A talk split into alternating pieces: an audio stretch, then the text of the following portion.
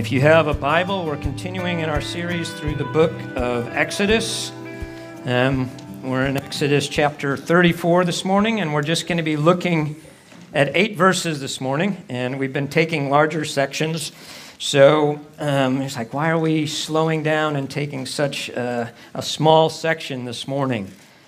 To me, this section, I've called this message God's self portrait. Because this is the first time in Scripture where God actually describes himself. And so to me, this is something really important for us to grasp. A.W. Tozer has said, the thing that we think about when we think the word God, that is the most important thing in our lives. I did a Google search. What is God like? 1 billion 880 million hits for that question. So obviously, there's a lot of opinions out there about what God is like. And I think all of us carry an internal picture of God. And to me, that is good in some ways, but it may be bad in others because that picture of God may be the result of a whole lot of baggage that we have brought in to our relationship with God. We've all probably got mommy and daddy issues, and we can go the psychological route there and all that. Or there's been experiences we've had in life that we bring certain expectations and understandings of God into life. And so there's a whole spectrum of views on what God is like, kind of from a divine Santa Claus, you know, boys will be boys, girls will be girls. It's, it's all good. Just do whatever you want. You be you. God's totally cool with that to something like Richard Dawkins in his book, The God Delusion. This is what he says of the God that we're going to be talking about this morning. The God of the Old Testament is arguably the most unpleasant character in all of fiction. Jealous and proud of it, a petty, unjust, unforgiving control freak, a vindictive, bloodthirsty, ethnic cleanser, a misogynistic, homophobic, racist, infanticidal, genocidal, filicidal, pestilential, megalamo, megalamo, the megalomaniac, maniacal, there we go. Sadomasochistic, capriciously malevolent bully. That's Dawkins. You kind of get an idea of where he's coming from in this spectrum and, and where he's at. But again, to me, where we need to look for the answer of that question is not necessarily in our experience not necessarily even in those that were supposed to reflect God's character to us, but how God actually reveals himself in his word. And that's what we're going to be looking at this morning. This is an answer to Moses' request that God show him his glory, right? And God says, Okay, Moses, I'm going to cause my goodness to pass before you. I'm going to cause my name to be declared in front of you. And we know in Scripture that name is just more than just, hey, I'm Brett, you know. My mom picked up this name. She was in a beauty parlor and heard it. It's like, oh, that's a good name. We'll, we'll go with Brett. You know, there was no deep thinking there. But in Scripture, a name represents the character of that person. So when God says, I'm going to declare my name to you, he's saying, I'm going to declare who I am to you, Moses. And that's where we pick up the story today. And we're right at the end of this miserable failure of the Israelites, right? Basically, they'd entered into the covenant with this God. They've said, Whatever you say, God, we're all about, we're going to do that. And then in 40 short days, basically, they're already committing adultery, basically, on their honeymoon. They have rejected God, they have cast a golden calf, and they are worshiping this golden calf. And God basically says, I'm done with these people. And Moses becomes this righteous intercessor. And we saw that last week, interceding for the people. And he says, Okay, Moses, because of your righteous intercession, I am not going to destroy this people. I will continue to go with you and with this people as you move towards the promised land. And that's where we pick up the story. So let's read verses 1 through 8 of Exodus 34. If you don't have a Bible, there should be one under one of the seats near you. And as I always say, if you don't own a Bible, there's a little uh, bookshelf in the foyer that has Bibles and other resources. Please, you're a guest, pick up anything that's of interest to you. Hear the word of the Lord. verse 1 of chapter 34. The Lord said to Moses, Cut for yourself two tablets of stone like the first. Remember, Moses broke them when he was coming down and saw what the people were doing. And I will write on the tablets the words that were on the first tablet, which you broke. Be ready by the morning and come up in the morning to Mount Sinai and present yourself there to me on the top of the mountain. No one shall come up with you, and let no one be seen throughout all the mountain. Let no flocks or herds graze opposite the mountain. So Moses cut two tablets of stone like the first, and he rose early in the morning and went up on Mount Sinai, as the Lord had commanded him. And he took in his hand two tablets of stone. The Lord descended in the cloud and stood with him there, and proclaimed the name of the Lord.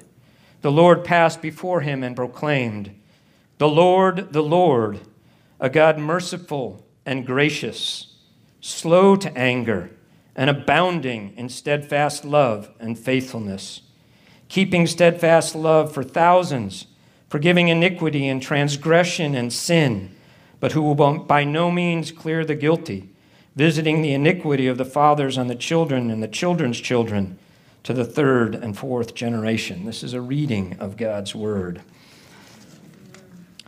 So Moses is called back up the mountain. This is going to be a renewal of the covenant, basically. The people have broken it, basically. And now, so God's, we're going to go back to kind of reinstituting this covenant. We're going to rewrite the terms of the covenant again. And the ceremonial will come later where the people again are welcomed back into fellowship with God after breaking that fellowship through their rebellion and sin.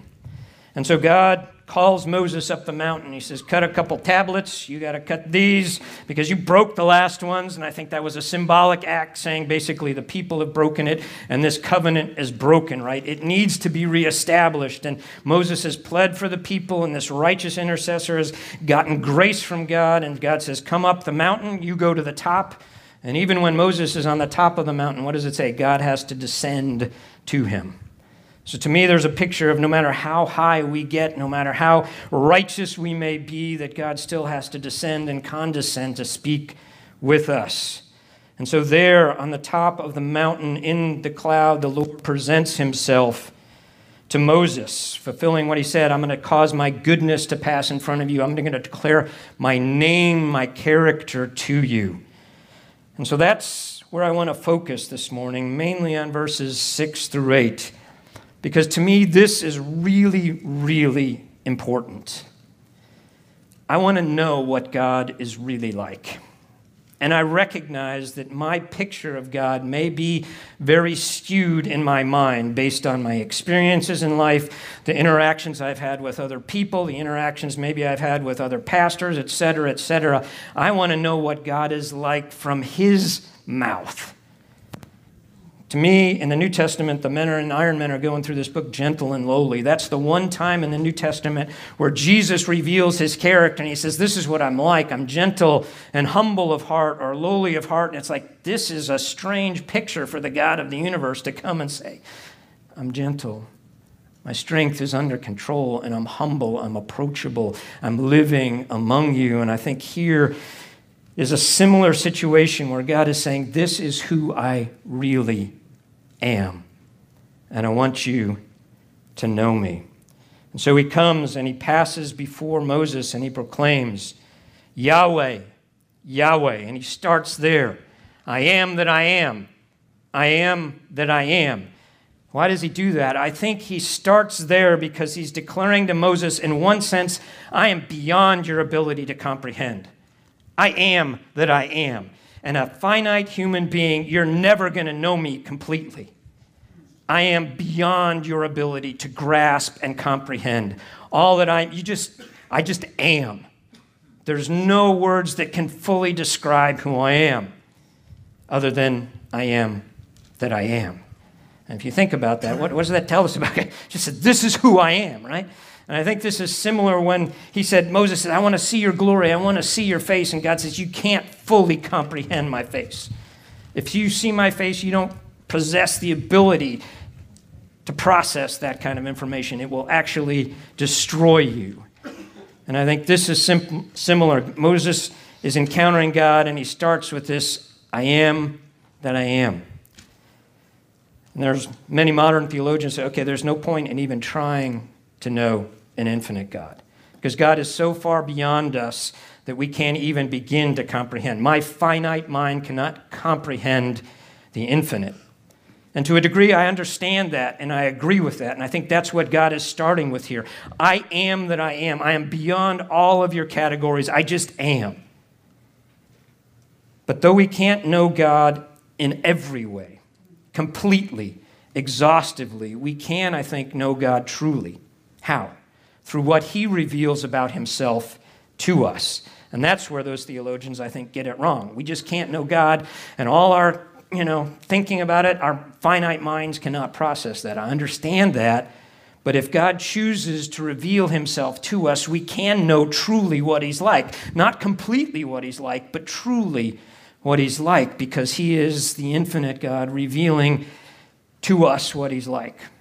Calvin said when God speaks to us as human beings, he lisps, right? He has to condescend to speak to us. And so there's realities about who God is that we cannot fully understand. He is who he is, but there are aspects of his character that he has revealed to us. And he gives a list of seven attributes here of his character. If you know, seven is that number for completeness in Scripture. And this is the John 3:16 of the Old Testament. This is the most quoted passage by other Old Testament writers in the Old Testament. All or part of this section is quoted 27 times by other Old Testament writers. This obviously was something very important for the writers of Scripture, something that the Holy Spirit impressed. We just read Psalm 103 this morning. Basically, that was David riffing on the character of God that's revealed in these passages, fleshing that out a little bit. So I want to slow down and just camp out here a little bit. Because to me, what's really important is that we begin to think about God like He really is.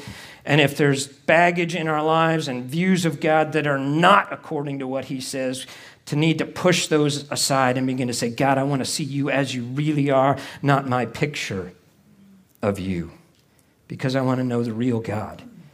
And so he starts here. The Lord descended in the cloud and stood there, and he passes before. And he says, The I am, the I am, a God merciful and gracious. Some of your translations may say a God compassionate and gracious there. God starts out in his description of himself by saying, basically, I'm merciful and I'm compassionate. The word is rahum, and there's another Hebrew word, and if you know Hebrew, there's three letters that make up most words. Rahem is the word for womb. And so they're closely related. It's just God is a God of nurture and compassion. We said together this morning as we read that psalm that God is compassionate like a father has compassion on his children, right? And so that's where God starts out. This is my heart towards you. I am a God of mercy or a God of compassion. It's also translated to be deeply stirred by something. So sometimes we have a picture of God as kind of emotionally disconnected from us. There's a theology that God is impassible, right? That he has basically no emotion. And, and I think the reason we go there is because human emotions so often get us off track, right? We just feel those things, whether it's lust or love or anger, it just it soon gets out of control. And we have a hard time looking at God in that way. But God is not a dispassionate God in Scripture. He starts out with saying, I'm a God that is moved when I see my people.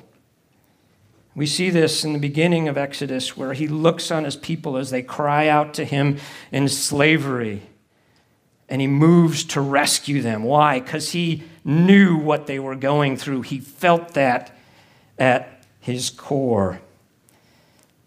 In the book of Nehemiah, you don't have to turn there, but I'll turn there. Chapter 9, verses 6 and 7. Is that right? 26 and 27. Talking about the, the Israelites, talking about their repeated disobedience. He says, Nevertheless, they were disobedient and rebelled against you, and cast your law behind their back, and killed your prophets who had warned them in order to turn them back to you. And they committed great blasphemies. Therefore, you gave them into the hands of their enemies, who made them suffer. And in the time of their suffering, they cried out to you, and you heard from heaven, and according to your great mercies, you sent them saviors who saved them from the hands of their enemies. But after they had rest, they did evil again before you, and you abandoned them to the hand of their enemies, so they had dominion over them. Yet when they turned and cried to you, you heard from heaven, and many times you delivered them according to your compassion or mercy, that same word and you warned them in order to turn them back to your law, yet they acted presumptuously and did not obey your commandments, but sinned against your rules, which if a person does them, he shall live by them. And they turned a stubborn shoulder and stiffened their neck and would not obey. So you said, I'm totally done with these people. No. Many years you bore with them and warned them by your Spirit through your prophets, yet they would not give ear. Therefore, you gave them into the hand of the peoples of the lands. Nevertheless, in your great mercies, same word, you did not make an end of them or forsake them, for you are a gracious and merciful or compassionate God. You see his attitude towards these people that over and over and over and over and over again, they keep blowing it. You ever read the Old Testament and you're just like, what in the world is with these people? It's just this repeated cycle of failures, and God repeatedly is compassionate. And I think there's a bigger picture here in recognizing, you know what, the law is never going to perfect us. We need a God of compassion that somehow will rescue us out of this dilemma because we over and over make these commitments. Yeah, we're going to do what you say, God, and then in a short order, we're blowing it again.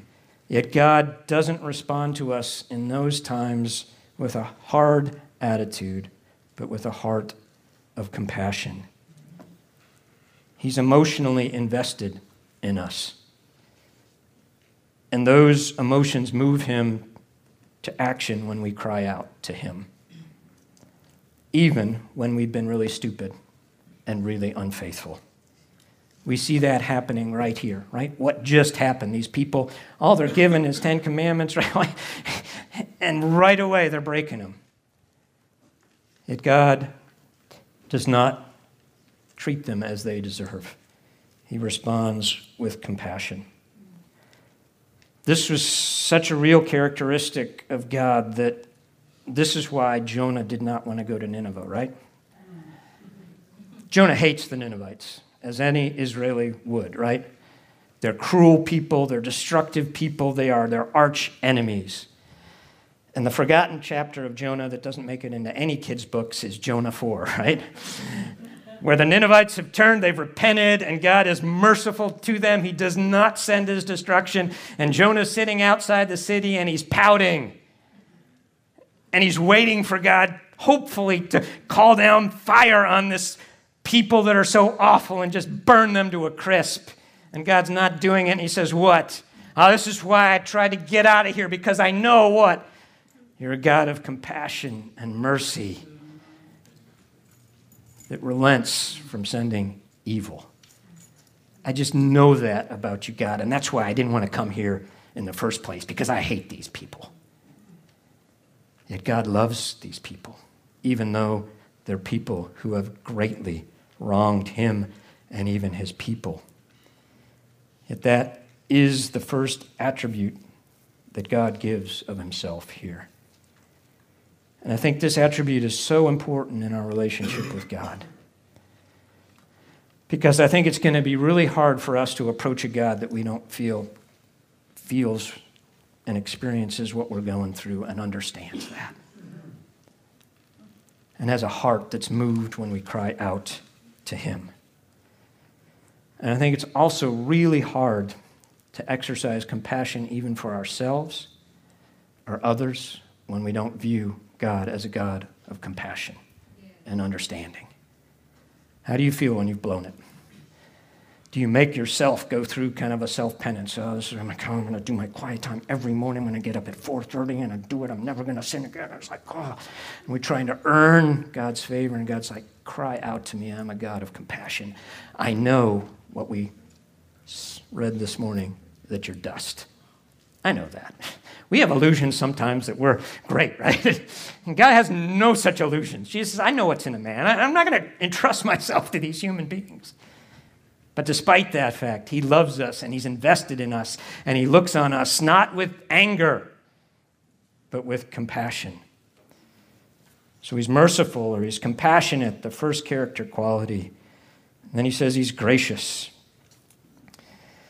This is almost this word is almost exclusively used in the Old Testament of a greater showing favor to a lesser to someone who is of a much higher status, either in a hierarchy of social status or with resources than somebody else. And that person gives grace or favor, the Hebrew root is hanun, to somebody. We see this. Remember the story of Joseph, right?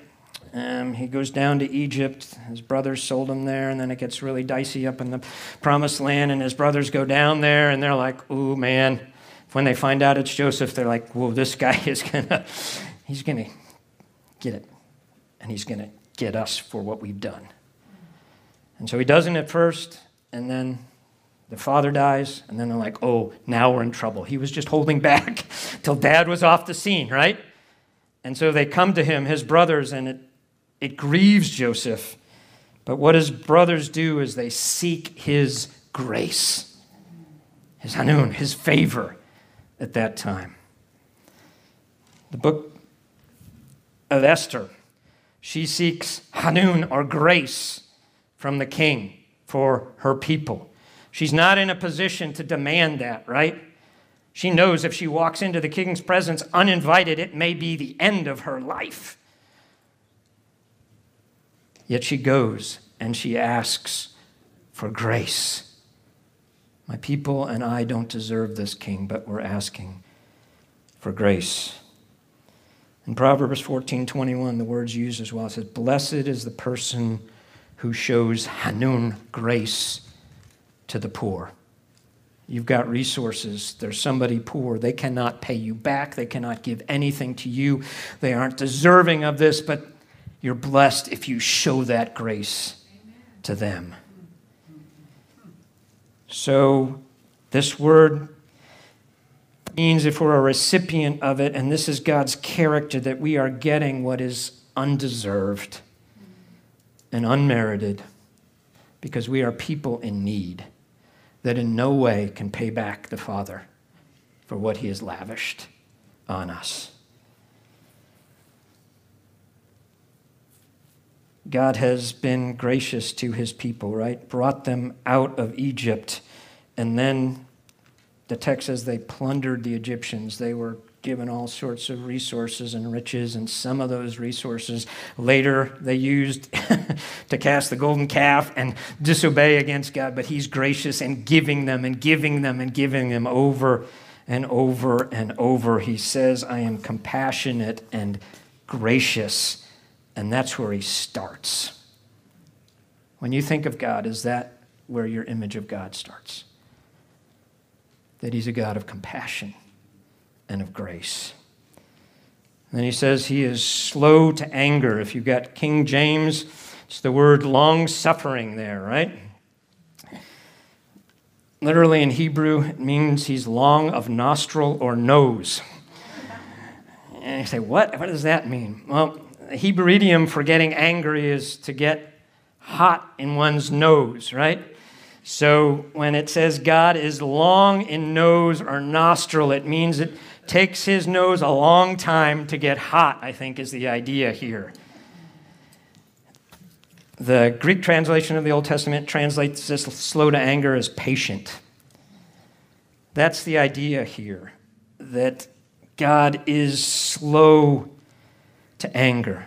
It's not that he never gets to that place of being angry, but he's slow to get there.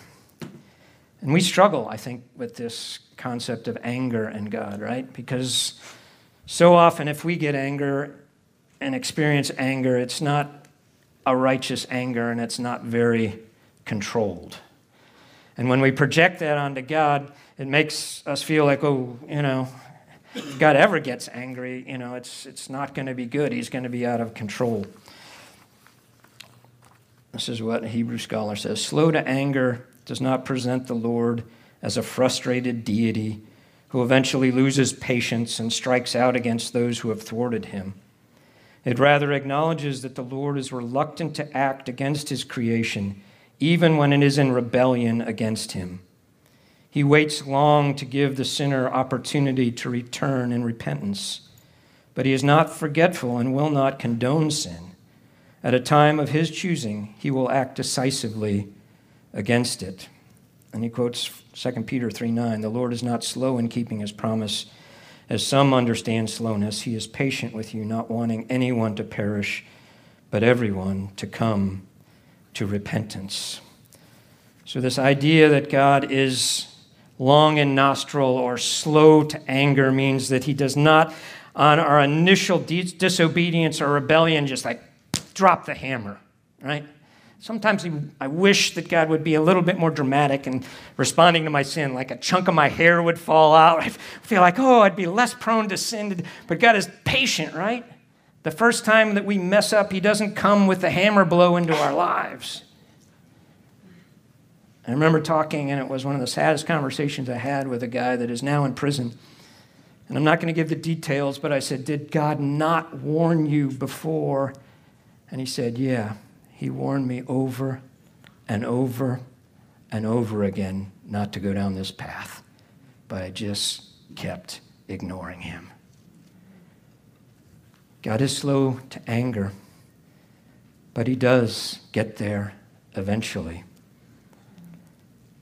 And it's interesting. The first time God's nose get hot, gets hot in Scripture, it's not right before he sends the flood. The emotion that God feels at that point in time, he was grieved. The first time his nose gets hot is when he's dealing with Moses. And five times he asks Moses, hey, do this, do this, do this. And Moses is like, no, no, no, no, no, send somebody else. And it says, God's nose got hot. But even then, he did not act vindictively towards Moses. He said, okay, I'm going to bring Aaron along. Actually, he's already coming. But God is very patient and we read something like Dawkins and we hear people, you know, it's like, wow, look at what God did to the people in the promised land when the people came in, how angry he is. And they forget that in Genesis, when the promises are given to the patriarchs, that you're going to be in captivity for 400 years in Egypt. Why? Till the sin of the Amorites is full. Imagine that. God gives these people in the promised land 400 years to turn around. Uh, our nation has been in existence for about 250. Imagine 400 years, God is patient with these people. And then when the hammer finally drops, he does drop it. But we see also that he drives them out by hornets, that not everybody is killed there, but sometimes the God presented in the Old Testament is this vindictive God that's about to lose it. 400 years, that's a pretty long fuse in my book. We see his patience with Egypt and Pharaoh, right? Ten opportunities for him to turn around. Ten opportunities, right? We see it again with the people here that over and over. God rescues them. He does all these miracles for them. And then, in short order, they're constantly grumbling, complaining, whining. Where's the water? We hate the food. Da, da, da, and He's gracious and compassionate and slow to anger. It's so great to know that God does not have a short fuse, isn't it? Mm-hmm. Especially as we deal with those sins in our lives that just seem to have a grip in it our hearts and we just struggle really hard to get rid of those. To know that God's not up there looking at us, I can't believe him, just, you know. But come on, let's work on this together. My nose is not burning hot yet, even though you think it should be, because I'm gracious and compassionate and I know what you're made of. And he moves on. He's a God that's merciful and gracious, slow to anger, and abounding in steadfast love and faithfulness. This is a really hard word to translate. If you know German, this is a good job. Chesed, right? It's that word that encompasses ideas of loyalty and keeping a promise, of generosity, of commitment to somebody with affection kind of baked into that as well. I heard Tim Mackie of the Bible Project illustrating this, and he said, you know, a really good picture of this is to think of an elderly couple, and one of the partners in that relationship has developed Alzheimer's. And then the husband or wife just sticks with that partner with Alzheimer's till the end even though that person does not recognize them or can't do anything that will benefit them. They said, in essence, I have made a commitment to you till death do us part, and I'm going to love you as best I can, even in the midst of this. Why? Because I made a commitment to you, not because I get back anything out of this relationship, but because I made a loving commitment to you. This word is used a ton in the Old Testament. And about 75% of the time, it's used of God's hesed for his people. But sometimes it's used of people. Boaz, in the story of Ruth, says that Ruth demonstrated hesed towards Naomi. Why? You know the story, right? It's a famine, so they move out of Egypt into Moab. Naomi's two sons marry some Moabites, and then the sons die, and she's going back to Israel. And she says, Yeah, I've got nothing to give you girls. There's nobody else in my family that you can marry. Sticking around with me, it's not a good thing. Look at my life. I'm just, I'm bitter, she says. This is, this is me right now. And what does Ruth say? Wherever you go, I'm going to go. Your God will be my God. I'm going to stick with you to the very end. And Boaz says, You know what? That's Hesed. That's commitment love that goes the distance to the very end. In Micah 6 8, this is one of the things that's supposed to characterize us. Right? He has shown you, oh man, what is good and what the Lord requires of thee. But to do justly and to love mercy. And that word mercy there is hesed to love loving kindness, to love loyal love, commitment love, unfailing love. This is so rare in our world, right? Love that goes the distance, even if the one being loved cannot reciprocate in any way, or even if the one being loved is not reciprocating in a positive way at all. God has that kind of love for his people. And notice what he says about himself I'm abounding in this kind of love. It's not just, I got a little bit of this love, but not that much. And maybe you're going to push the envelope and I'm going to run out. And it's like, no, this is what abounds in me. Is that in your picture of God? I'm so glad that this love is available. And then this next word, translated in the ESV, faithfulness or truthfulness. It's the idea of being trustworthy and, and true. The idea of God being completely reliable and consistently reliable for us.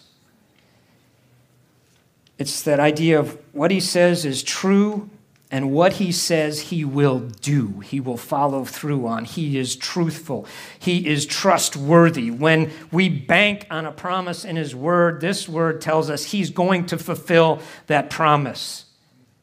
He's a God that scripture says cannot lie, right? So when he speaks, he speaks the truth. So he's trustworthy. So therefore, we can place our trust in him because he is trustworthy.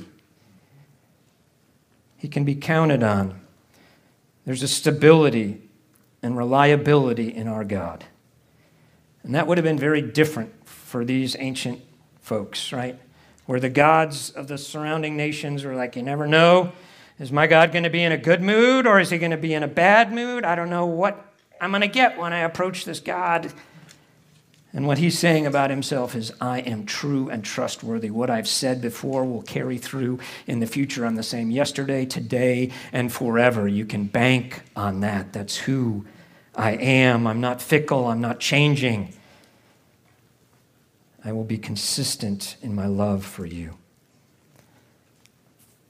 He's a God of steadfast love, of love and kindness, of faithfulness and then he says, He's a God that forgives. Keeping steadfast love for thousands, forgiving iniquity and transgression and sin. The word to forgive there means to, to lift or to carry away. I think it's a beautiful picture of God carrying our sins away from us, of lifting the burden of guilt off of our shoulders.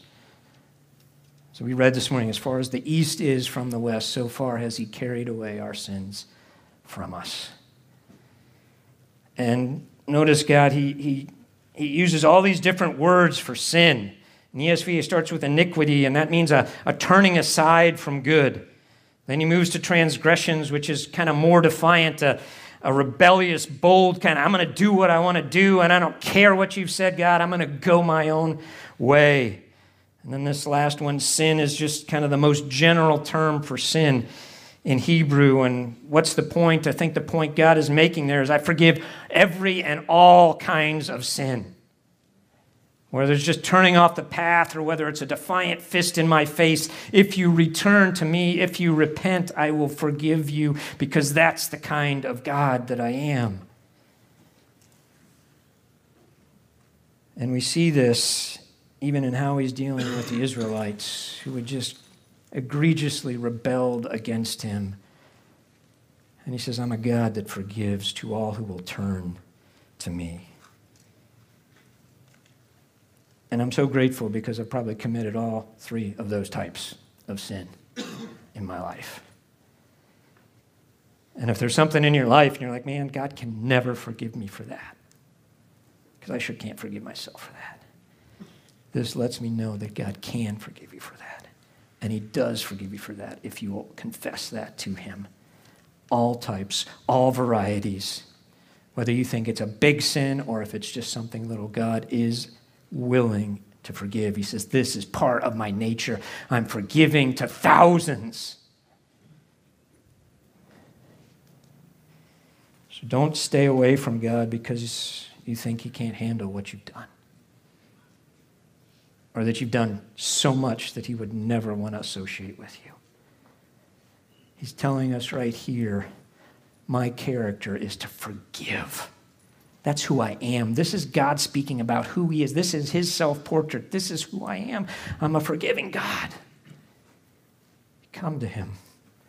Confess. He will not cast you aside.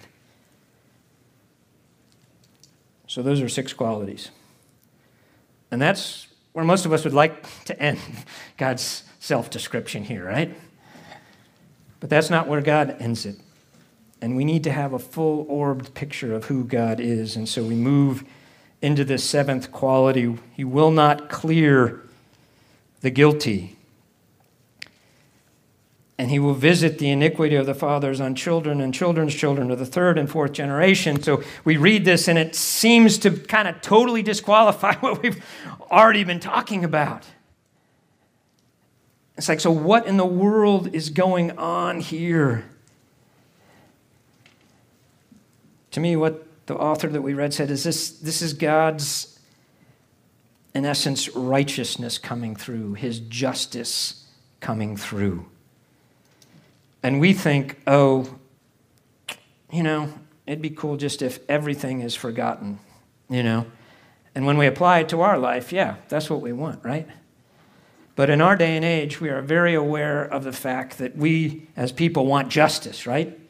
Whether it's in the racial arena, and we hear quotes like silence is violence, right? If you aren't engaged, if you aren't bringing justice, then there is something deficient in your character. And and I understand that, right? If you see someone being harmed, you should rise up in righteousness to seek to prevent that. And that's what God is saying about himself. This is who I am. I am a God that is righteous. And if you won't turn to me, if you won't repent, if you won't seek my forgiveness, then there will be justice that comes. I will judge you. And we in our culture do not like to hear that, right? We want God to be a Santa Claus God. Everybody gets a pass no matter what they've done or what they've said about God. And it's like, no, no matter what you've said about God, if you turn to God and repent, He will forgive you. But if you remain in that stance, God will bring justice. We saw that exercise just a little while ago, right? When Moses comes down the mountain and God tells Moses, You tell people, okay, if you're with the Lord, come to me. okay, he gives an opportunity for everybody, even if they participated in that rebellion, to declare their allegiance to the Lord and say, This was a really bad screw up, but we're on the Lord's side. But those who remain at a distance, I think the ringleaders, God said, Okay, they're going to be taken out. There is justice there. And again, this doesn't sit well with us. And it really doesn't sit well with this third and fourth generation stuff, right? Like, I can't believe, you know, God is being vindictive. He seems to be vengeful even against not the person that committed the sin, but the, the third and fourth generation.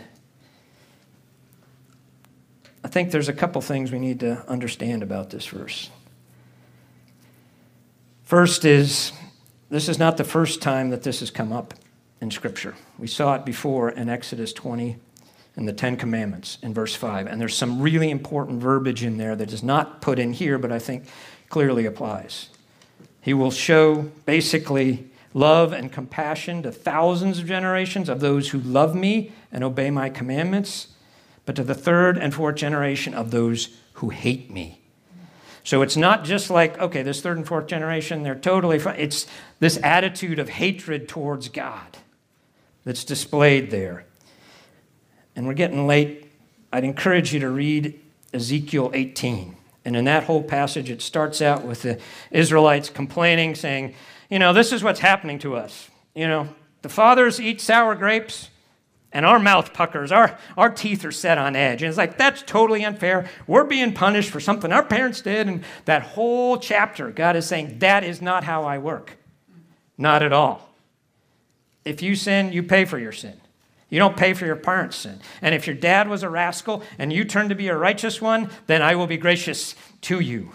So read through that. So clearly, this is not this idea that, okay, you know, I'm the third or fourth generation, you know, my great grandfather was a scoundrel, so I'm just, I'm generation, generationally cursed. Have you heard that in church? This is not supporting this idea of generational curses. Read Ezekiel 18. That if a person turns and gets, I just can't turn because I'm generationally cursed. And there's a whole kind of cottage industry of the church of, you know, removing generational curses.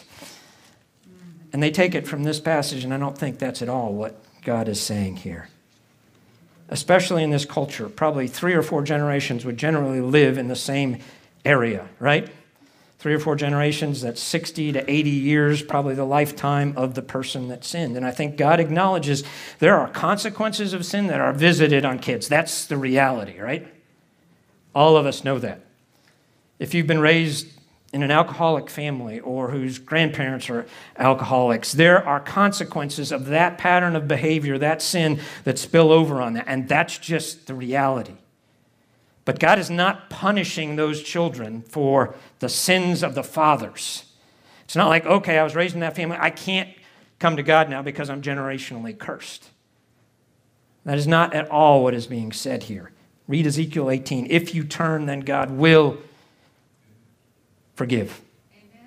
That's always, always his attitude. So much so that he has to tell Jeremiah, one of his prophets, hey, don't pray for these people because I've ordained judgment. And if you start praying, I know you're a righteous man, my heart of compassion may be moved towards them, and I've declared justice for them at this point in time. And also to remember look at how God's scales are tipped in this passage. He shows grace and forgives thousands, and it's three or four generations. It's like the scales are so heavily weighted in the favor of grace and mercy and forgiveness. As I've said before, God takes no delight in the death of the wicked, but they would turn. And that ability to turn is always available as long as you are breathing. So, regardless of your background, where you've come from, and said, Man, I'm just, my parents were messed up, my grandparents were messed up, I'm just cursed, I guess. God is saying, No, that's not the case. You bear consequences in your life, yeah. But if you will turn to the Lord, He will begin to redeem your life and transform you from the inside out and work on those issues that you have kind of experienced because of the consequences of sin. And to me, this gives a strong incentive for us who are believers not to sin.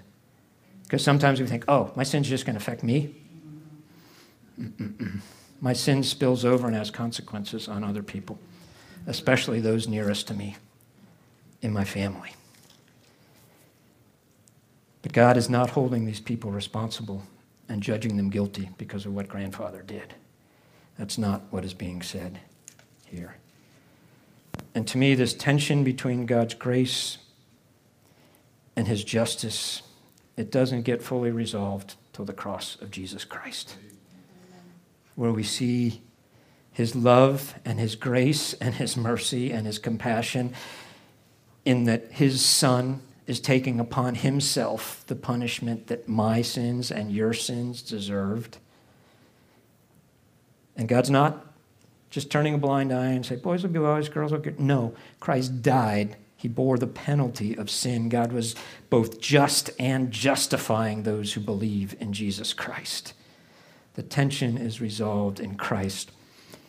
So if you don't know Christ this morning, I'd urge you to turn to him. There's nothing that you've done that will keep him away from you Amen. if you're willing to turn to him. So let me ask you a question How does your picture of God compare to God's self portrait in this text? And like I said at the beginning, I think we've all got baggage that we bring into our relationship with God. And I think a lot of that baggage needs to get cleared out. And that's not an easy process, but to me, one of the things that I need to pray is God, help me to see you as you really are.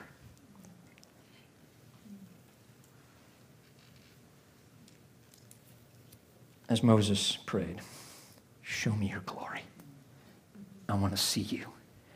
And as God responded to Moses, I think he will respond to us as well as we honestly say that God, I want to see you as you are. Help me to see your goodness pass before me. Help me to see how just beautiful you are in every facet. That you're compassionate, you're gracious, you're not easily ticked off. You abound with this commitment love. You're faithful and true. You're forgiving. But you don't turn a blind eye to sin. And it does have an impact on others' lives.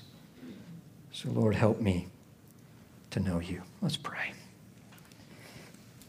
Father, I thank you that you have shown yourself to your servant Moses. And we get to listen in on how you have described yourself. Lord, we all struggle to have an accurate picture of you, so we just ask that your Spirit would help us. Help us to know you. And when we can't fully comprehend it, I pray that you would help us to see your love that is beyond our ability to comprehend by the power of your Spirit. Work in our hearts and in our lives. Help us to push out those misperceptions and inaccuracies in how we're thinking about you. And Lord, if there's anyone here that's been staying away from you because their picture of you is of an angry God that is not very welcoming, I just pray that your Spirit would draw their heart to you. That they would understand your love. That they would understand that you're a God that is so willing to forgive that you don't have a little bit of love, but you are abounding and overflowing with it. Lord, we deserve none of this, but this is just who you are. And we can be grateful recipients of your grace and your mercy and your forgiveness and your kindness. Thank you, Lord, that you don't treat us as we deserve, but you have called us into relationship with you. We are adopted as your children, and we are co heirs with our big brother, Jesus Christ. or we can't begin to understand fully what that means. But thank you. Thank you that it's a reality. And thank you that one day we will experience that. And it's in Jesus' powerful and precious name that I pray. Amen. Stand if you would. Read my favorite prayer from Ephesians 3.